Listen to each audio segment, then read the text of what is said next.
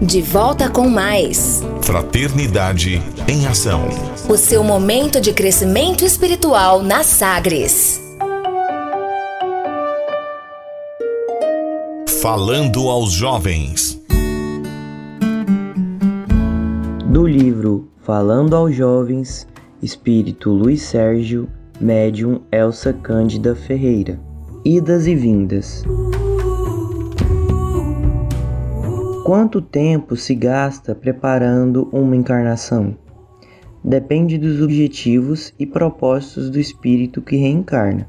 Respondemos de pronto a essa pergunta que nos foi formulada por um espírito interessado. Voltar à esfera terrena em busca de crescimento intelectual, de aprimoramento de potencialidades básicas, é uma coisa bem diferente do que retornar para corrigir distorções do caráter ou fazer relacionamentos truncados intempestivamente no calor de uma paixão descontrolada. Nesse último caso, é necessário que outras pessoas envolvidas também regressem para recompor o núcleo familiar disperso e a dificuldade aumenta consideravelmente. Enfatizamos sempre que o ser humano precisa estar mais ligado às questões de ordem moral, que implicam num comportamento responsável em relação ao outro. Ferir sentimentos é um caminho rápido para um retorno sofrido a fim de corrigir o que foi danificado e para ajudar na cicatrização das feridas abertas, pois é assim que funciona a lei do retorno. Quem feriu terá que curar, quem denegriu a imagem do próximo terá que recuperá-la. Quem defraudou o patrimônio material ou intelectual de outrem terá que devolvê-lo, seja de uma forma ou de outra. A correção dos erros é necessária e imperiosa para que o faltoso possa caminhar com liberdade interior em busca de iluminar-se. O retorno de um espírito missionário é planejado nos mínimos detalhes, pois tudo deverá estar em perfeita ordem para que os resultados previstos se realizem. A família é escolhida levando-se em consideração o material genético que será colocado à disposição do encarnante. O grupo de relacionamento é selecionado, porque nenhuma missão se completa por si mesma sem um grupo social de apoio que compreenda, estimule e solidifique a proposta trazida pelo missionário. Assim foi com Jesus, que entregou em José e Maria o suporte necessário para o início de sua obra e nos discípulos os continuadores fiéis de sua proposta inovadora, que não poderia cair no esquecimento. O mesmo pode-se afirmar de Kardec, que reencarnou numa sociedade adiantada em seu tempo, acompanhado de numerosos e valorosos espíritos que o seguiram para embaçar os seus ensinamentos nas diferentes áreas do conhecimento humano. Atualmente esteve entre nós Chico Xavier, o missionário das últimas horas, também envolvido com numerosos companheiros, verdadeiros discípulos que procuram ainda seguir-lhe os passos e os exemplos. Espero ter respondido ao questionamento de um companheiro sobre a questão da reencarnação. Tudo depende da proposta que se tem em mente. Desejando a ele boa sorte na nova tentativa. Aproveite a oportunidade para dar as boas-vindas a alguém que está chegando do estágio terreno para dar continuidade ao nosso lado, ao trabalho sério e responsável que realizou por longos anos. A vida é assim: enquanto uns vão, outros vêm, e a tarefa de aprimoramento pessoal não findará até que se atinja a perfeição. Fraternidade em Ação o momento de crescimento espiritual na Sagres. Conversa de família. Amigo ouvinte, nesse segundo bloco nós traremos o, a realização de um culto do Evangelho no lar pelos companheiros da Concafras, confraternização das campanhas de Fraternidade Alta de Souza, que organiza as atividades da campanha de Fraternidade Alta de Souza, que é um trabalho de divulgação da doutrina espírita e de arrecadação de donativos para as pessoas mais carentes do que nós.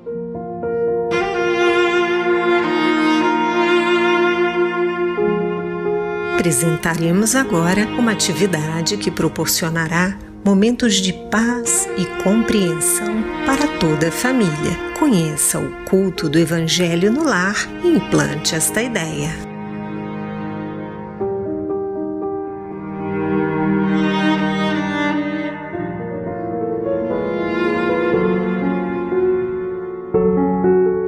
Por quê? Para quê? Como e quando realizar o culto do Evangelho no lar? Respostas a essas e a tantas outras questões daremos neste quadro baseado no Evangelho segundo o Espiritismo e na obra Paz em Casa, Paz no Mundo, Culto do Evangelho no Lar, ambos da editora Alta de Souza. Siga conosco. Respondendo às perguntas por que e para que realizar o culto do Evangelho no lar, o Espírito Teresa de Brito, no livro Vereda Familiar, nos diz: o lar sofre a carência do Cristo, vivo e ativo, em suas engrenagens em processo de emperramento. A família padece a falta dessa divina presença em sua ação cotidiana.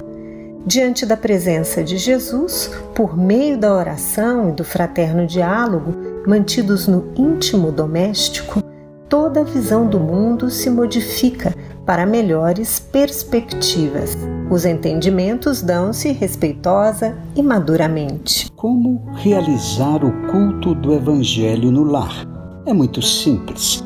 Primeiro, você e sua família escolhem um dia na semana, no horário em que todos, ou pelo menos a maior parte da família, possa se reunir para o culto. E no dia combinado, harmonize o ambiente, desligando a TV e deixando uma música suave e tranquila que transmita bem-estar.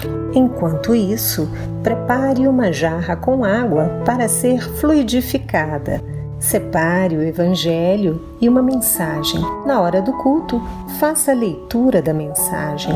Em seguida, a prece inicial. E neste momento, colocaremos uma música para harmonizar o ambiente.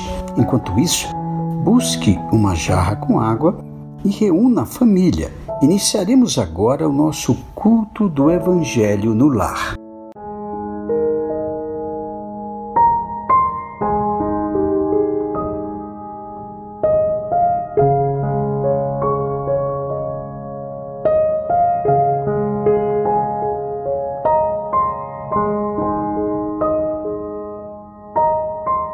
Mensagem: O silêncio fala. Nos dias de provação maior, quando tudo em torno de ti pareça problema sem solução, anima-te mais intensamente ao próprio trabalho.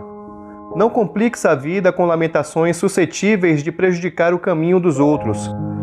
Não dramatizes os obstáculos em que te encontras perdendo tempo. Continua agindo e servindo para o bem. Teu silêncio falará por ti muito mais. Emmanuel.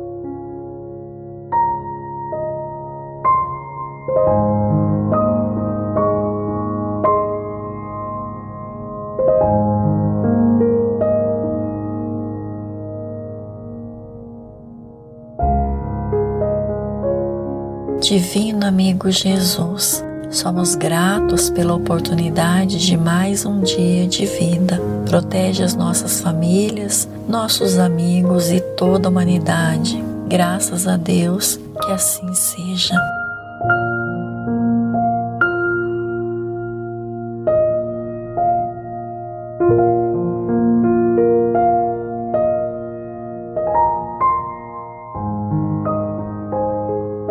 Evangelho segundo o Espiritismo, capítulo 1. Não vim destruir a lei. Itens 1, 2, 6 e 9. Item 1. Não penseis que vim destruir a lei ou os profetas. Não os vim destruir, mas cumpri-los. Em verdade vos digo que os céus e a terra não passarão, sem que tudo o que está na lei seja perfeitamente cumprido até o último iota e o único ponto. São Mateus capítulo 5, versículos 17 e 18.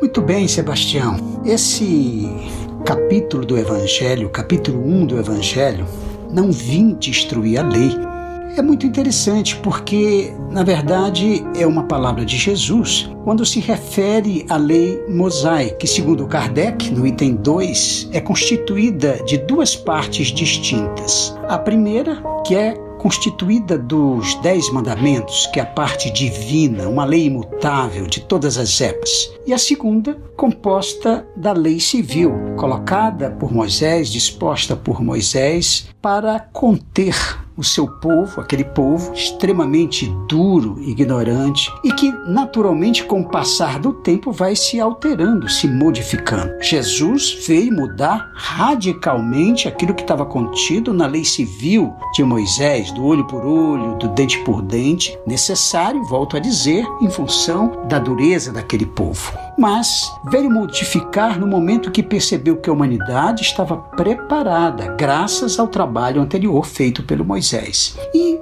nos Dez Mandamentos está aí a síntese maravilhosa de tudo aquilo, porque é uma lei de todos os tempos de todas as nações. E aí constituída por a lei primeira, o primeiro mandamento: Eu sou o Senhor, vosso Deus, e não adorarás nenhum outro Deus. O segundo mandamento: Não utilizeis em vão o nome do Senhor. O terceiro: Recordai de sacrificar o dia de sábado. O quarto, honrai a vosso pai e a vossa mãe. O quinto, não cometereis adultério, não roubareis, não prestareis falso testemunho, não desejareis a mulher do vosso próximo, e não cobiçareis a casa, nem o servo, nem a serva, nem um boi. Portanto, aí a síntese maravilhosa, não é, Regina?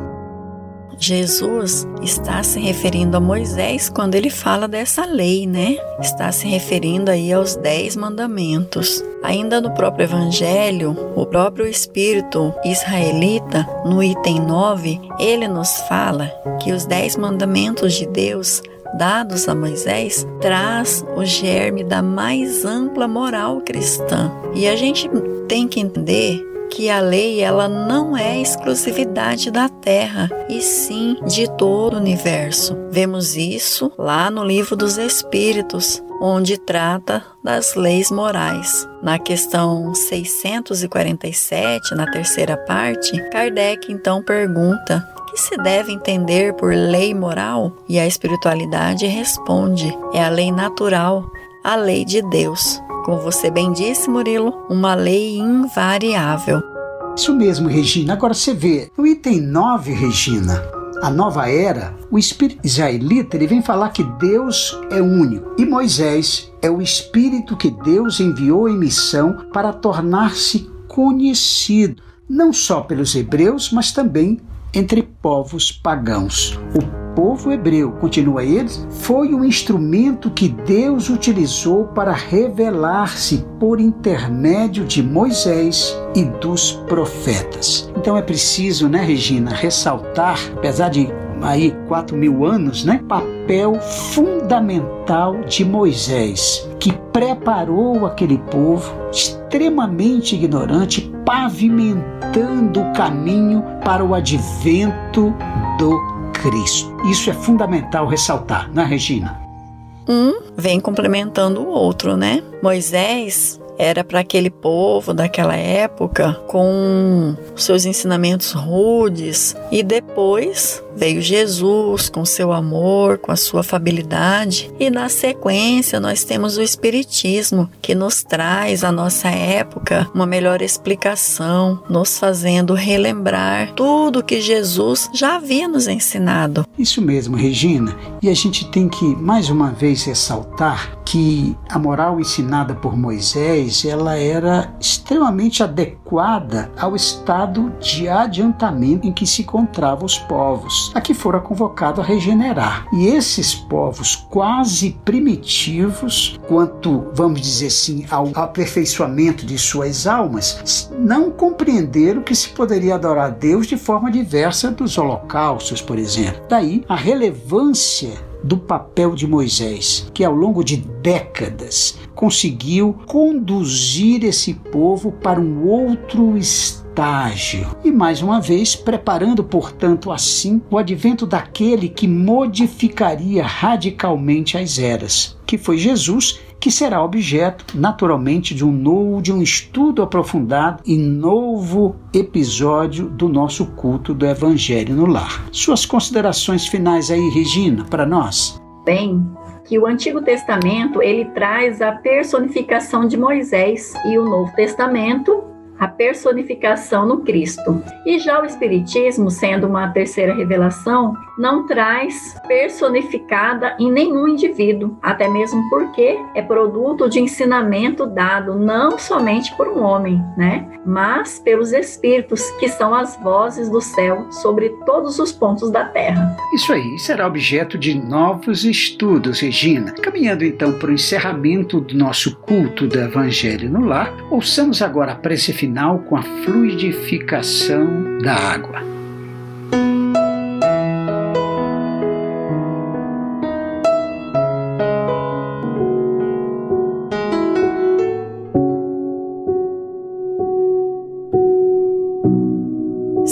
Jesus, Divino amigo, estende as tuas mãos generosas, Senhor, e transforma estas águas em remédio para os nossos males físicos e espirituais. Estende as vibrações de amor em benefício de meu lar, Jesus. Que aqui possa reinar a paz, a saúde, a tranquilidade. Graças a Deus. Que Deus seja louvado. Faça uso da água fluidificada.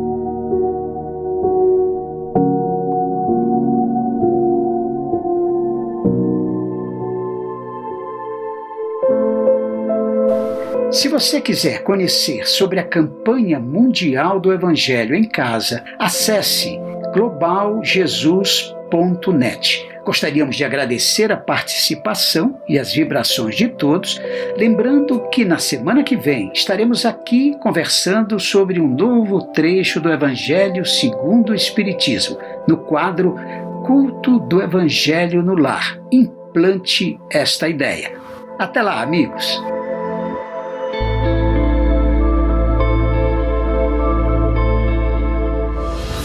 Maria, Mãe da Humanidade.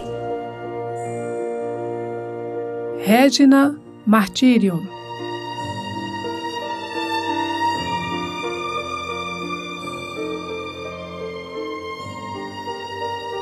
Lírio do céu, sagrada criatura, mãe das crianças e dos pecadores, alma divina como a luz e as flores, das virgens castas, a mais casta e pura do azul imenso, dessa imensa altura, para onde voam nossas grandes dores.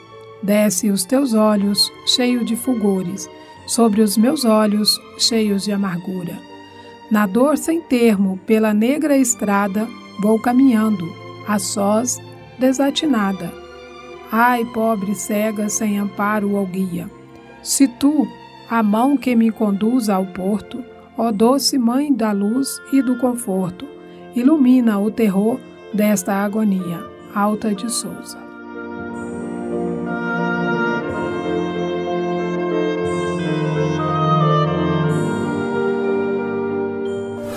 Fraternidade em Ação. O momento de crescimento espiritual na Sagres.